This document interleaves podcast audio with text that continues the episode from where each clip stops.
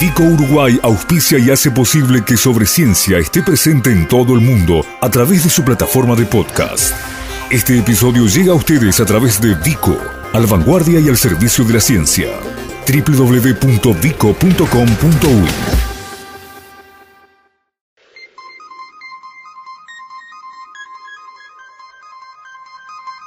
Uruguay ante el. Cambio climático. En la previa de la cumbre COP25 sobre ciencia repasa las acciones de nuestro país destinadas a cumplir con sus compromisos en materia ambiental. Un especial dedicado a descubrir lo que Uruguay prepara en materia de mitigación, adaptación y respuesta al impacto del cambio climático. Cambio climático.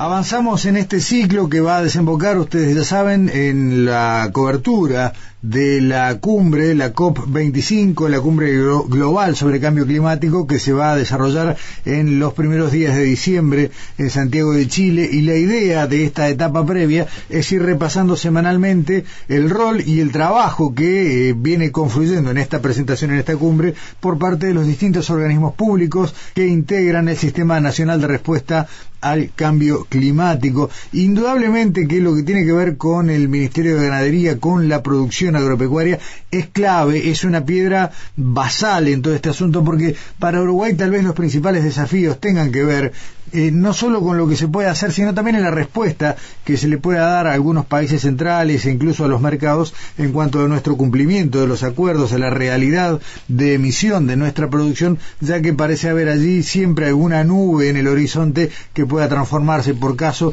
en algún tipo de cuestionamiento, barrera para la arancelaria y demás. Uruguay ha trabajado, de hecho, el Ministerio de Ganadería fue el primero de Latinoamérica que incorporó un área que estudia y trabaja sobre variabilidad y cambio climático y sobre eso vamos a conversar sobre el rol de esta sección y del Ministerio de Ganadería dentro del Sistema Nacional. Le eh, damos los buenos días y le agradecemos a Walter Ollanzábal, coordinador de la Unidad Agropecuaria de Sostenibilidad y Cambio Climático del Ministerio de Ganadería. Walter, ¿cómo le va?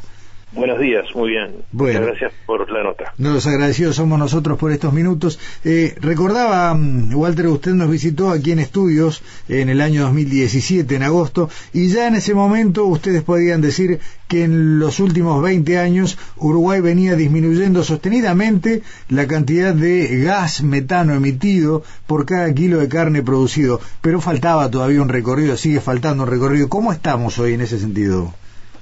Bueno, eh, digamos que estamos mejorando eh, progresivamente en una meta que mm, se apoya en eh, que el país siga aumentando la cantidad de carne que produce por hectárea, pero sin que aumenten las emisiones de gases de efecto invernadero asociadas a la producción.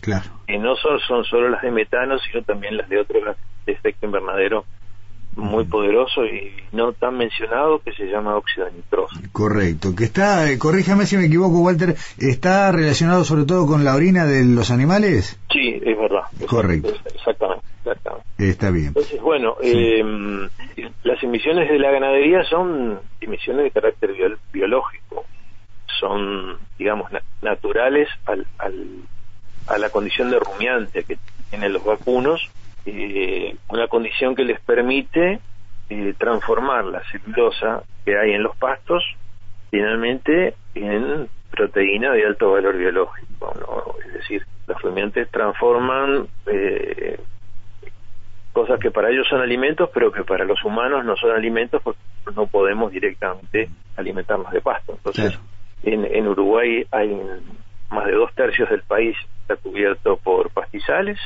en el mundo el 25% de la tierra también está cubierta por pastizales que no se pueden usar para otras cosas, para plantar trigo, o para plantar arroz o, para fruticultura, no, son pastizales que tienen esa vocación natural.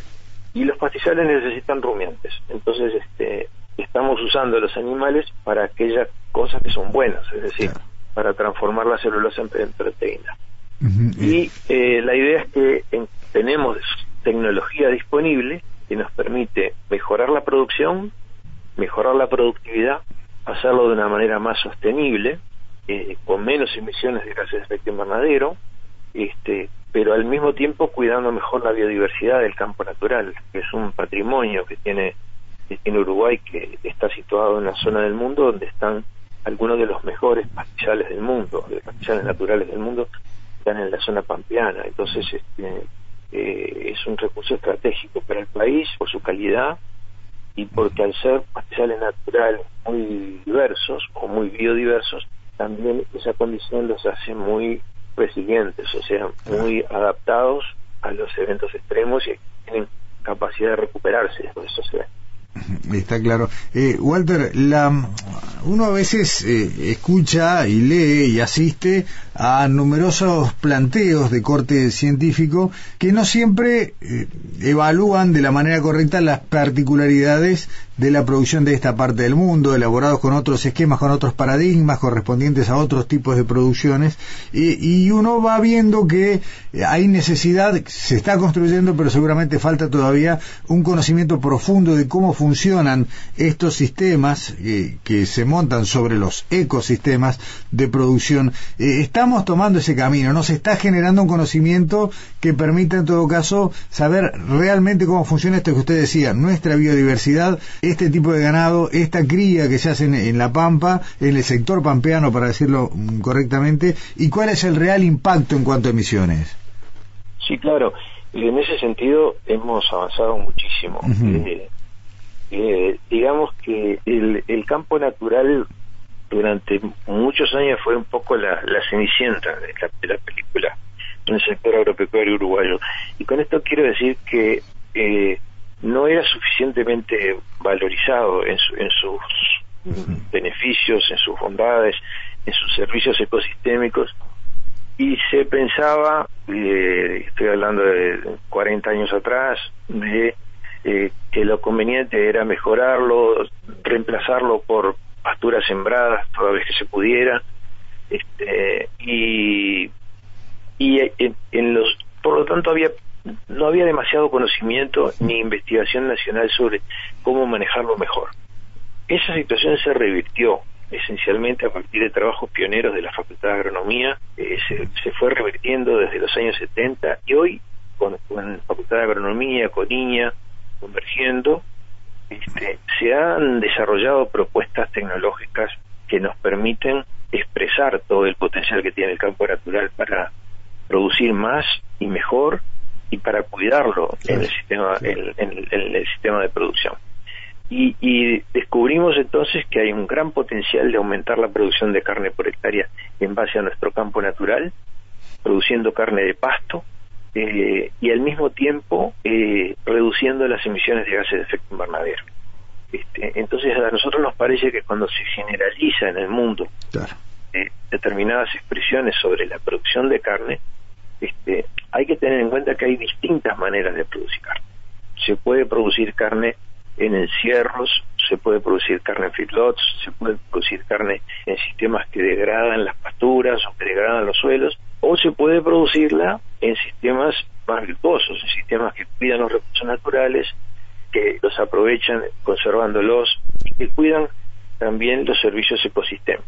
Este, porque una pastura no solo produce carne, sino que también ayuda a regular el agua, ayuda a defender los suelos de la erosión, conserva muchísima materia orgánica, muchísimo carbono que está almacenado en esa materia orgánica. Uno, uno se queda con la sensación personalmente de que este trabajo mancomunado del Ministerio, de INIA, de Facultad de Agronomía, del conocimiento de cada uno de los productores que en el intercambio va generando más eh, masa crítica en cuanto a, la experiencia, eh, bueno, me da la impresión de que estamos muy bien rumbeados. Ahora, uno después eh, escucha las noticias internacionales, los foros globales, eh, va viendo el clima con el que se van armando estas cumbres, la, la pre-COP que es ahora en poquitos días, la COP de diciembre, y, no deja de sentir que seguimos siendo el malo de la película. Eh, ¿cómo, ¿Cómo se prepara esto que tiene de diplomático también, ¿no? que es científico, que es práctico, que es conocimiento, pero que también requiere de una dosis de diplomacia? ¿Cómo visualiza usted el tránsito de acá hasta Chile? Esta COP en particular tiene eh, determinadas tareas que, realizar. Como otras COP han tenido otras tareas. Por ejemplo, recordemos la, la COP que se hizo en París en el año 2015 dio nacimiento al Acuerdo de París. Correcto. Y el Acuerdo de París es el nuevo arreglo internacional que nos vincula a todos los países del mundo a partir del 2020. Anterior al Acuerdo de París estaba vigente otra herramienta de la Convención que se llamaba el Protocolo de Kioto. Sí. Y creo que fue bastante conocido. Ahora, eh, ese, e, ese instrumento eh, finaliza ahora, fin de año, eh, a fin de este año, y, entra en vigencia el 1 de enero de 2020 una nueva manera de relacionarse. Se llama Acuerdo de París. ¿Cuál es la diferencia que trae el Acuerdo de París respecto al protocolo de Kioto? La diferencia es que ahora todos los países, independientemente de si somos desarrollados o en desarrollo, tenemos la obligación de enviar lo que se llaman contribuciones nacionalmente determinadas para la mitigación la adaptación al cambio climático. Y en particular para lograr el objetivo principal del Acuerdo de París, que es que la temperatura se ubique por no, supere los dos grados respecto a la era preindustrial. Este, entonces, Uruguay también preparó su contribución nacional determinada, la presentó en 2017, la primera, pues cinco años damos una nueva, más ambiciosa, y esa contribución incluye muchos detalles sobre la parte agropecuaria.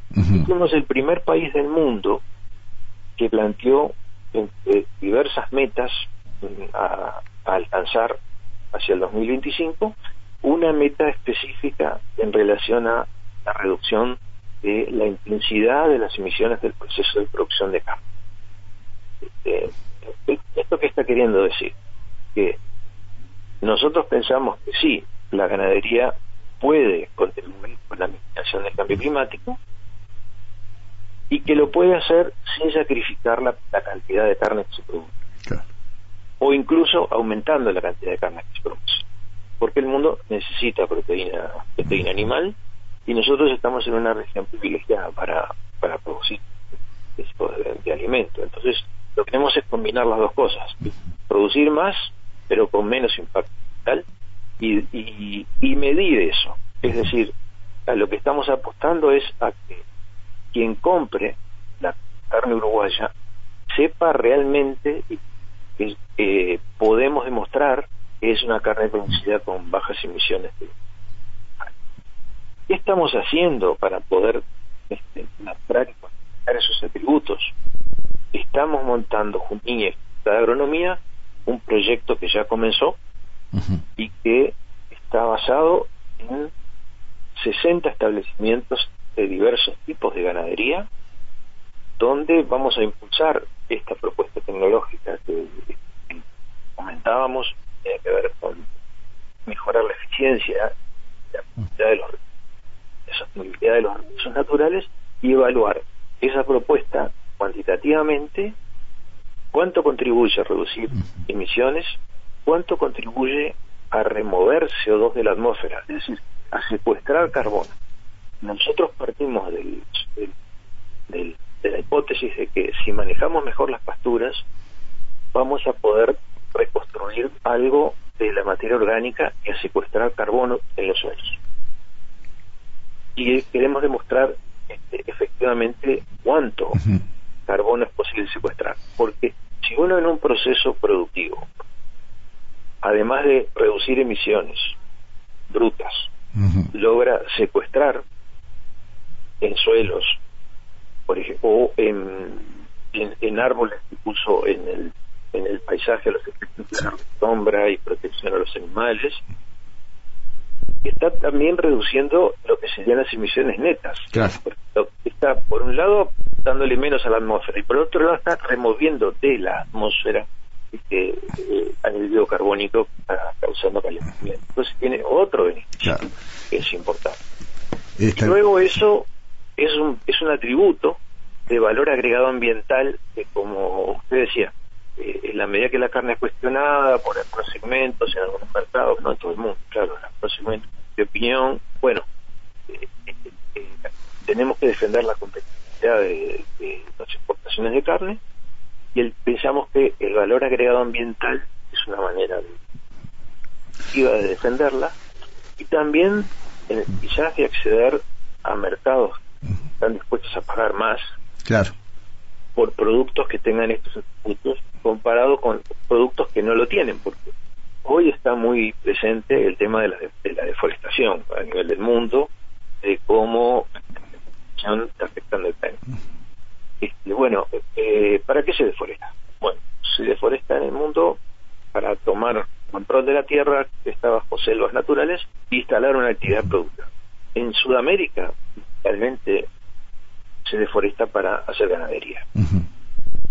Entonces, claro, eso echa una, larga sombra sobre, sobre los productos Pero Uruguay tiene, puede decir que en Uruguay no, no somos un país de pastizales, en Uruguay prácticamente no hay no tenemos selvas. Sí, sí. Eh, entonces, este, eh, es un atributo muy valioso para insertarnos en los mercados con otra bueno, con, otra percepción de parte del consumidor. Uruguay puede decir y lo puede demostrar que produce carne que no ha generado deforestación como país entero. Eso también es otra ventaja complicada a la hora de la percepción de los mercados compradores o de los, consumidores, que nos puede ayudar mucho a, diferenciarnos este, y a lograr un, mejor, valor y una mejor defensa de nuestros productos en los mercados internacionales. Este, Walter, lo despido con una consulta breve. Eh, al principio de esta respuesta usted mencionaba de este estudio que se está haciendo con 60 establecimientos que, bueno, va a arrojar estos resultados de algún tiempo. La pregunta es justamente esa. Eh, eh, ¿Cuál es el horizonte de tiempo para empezar a obtener algún tipo de evaluación de esta experiencia? bueno, partimos de que nosotros ya, ya hemos construido este, nuestras estimaciones en base a las metodologías para para hacer este, este tipo de cálculos que son validadas por el por la Convención de Cambio Climático y por el Panel Internacional de Cambio Climático, por el IPCC. Es decir, no es que no estemos estimando nada, estamos haciendo de acuerdo a las metodologías que estén. Lo que queremos es perfeccionar con mejor información nacional la aplicación de estas metodologías de estimación de las emisiones y de secuestro. Y para eso, eh, en estos cuatro años, de que dura este proyecto, vamos a estar, estamos, mejor hemos empezado a este, mejorar la calidad de los datos con los cuales hacemos las estimaciones, en base a, la generación de evidencia empírica nacional.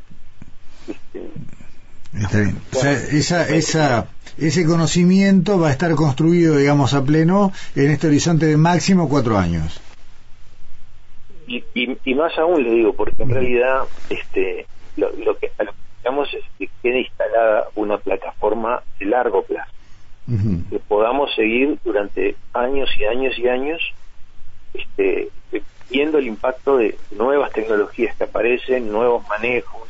Eh, en esto uno no termina nunca, ¿verdad? Uno no puede decir, eh, dentro de cuatro años tengo el 100% de las cuentas sí. para nuevas cosas. Entonces, estamos instalando una plataforma que en cuatro años nos va a permitir dar un salto muy grande en la calidad de nuestro espacio. Pero esa plataforma, este, esperamos que siga funcionando durante muchos años, décadas, este, de manera que siempre esté nutriendo eh, las políticas públicas, las decisiones de los productores, generando este, información útil para seguir haciendo las cosas cada vez Está bien. Eh, Walter Ollanzábal, la dejamos por acá por hoy, eh, coordinador, de la, coordinador de la Unidad Agropecuaria y Sostenibilidad y Cambio Climático del Ministerio de Ganadería. Muchísimas gracias, una vez más, sumamente interesante y, bueno, eh, claramente esta conversación sigue de aquí a poco. Pero con mucho gusto, así que gracias a ustedes por la oportunidad de comunicarnos con el público y en cualquier momento podemos establecer otra, otra llamada. Exactamente, muchas gracias. No, por favor, buenos días. Buenos días. Nuestras vías de contacto. Correo electrónico info arroba sobreciencia.ui Facebook sobre ciencia UI Twitter arroba sobreciencia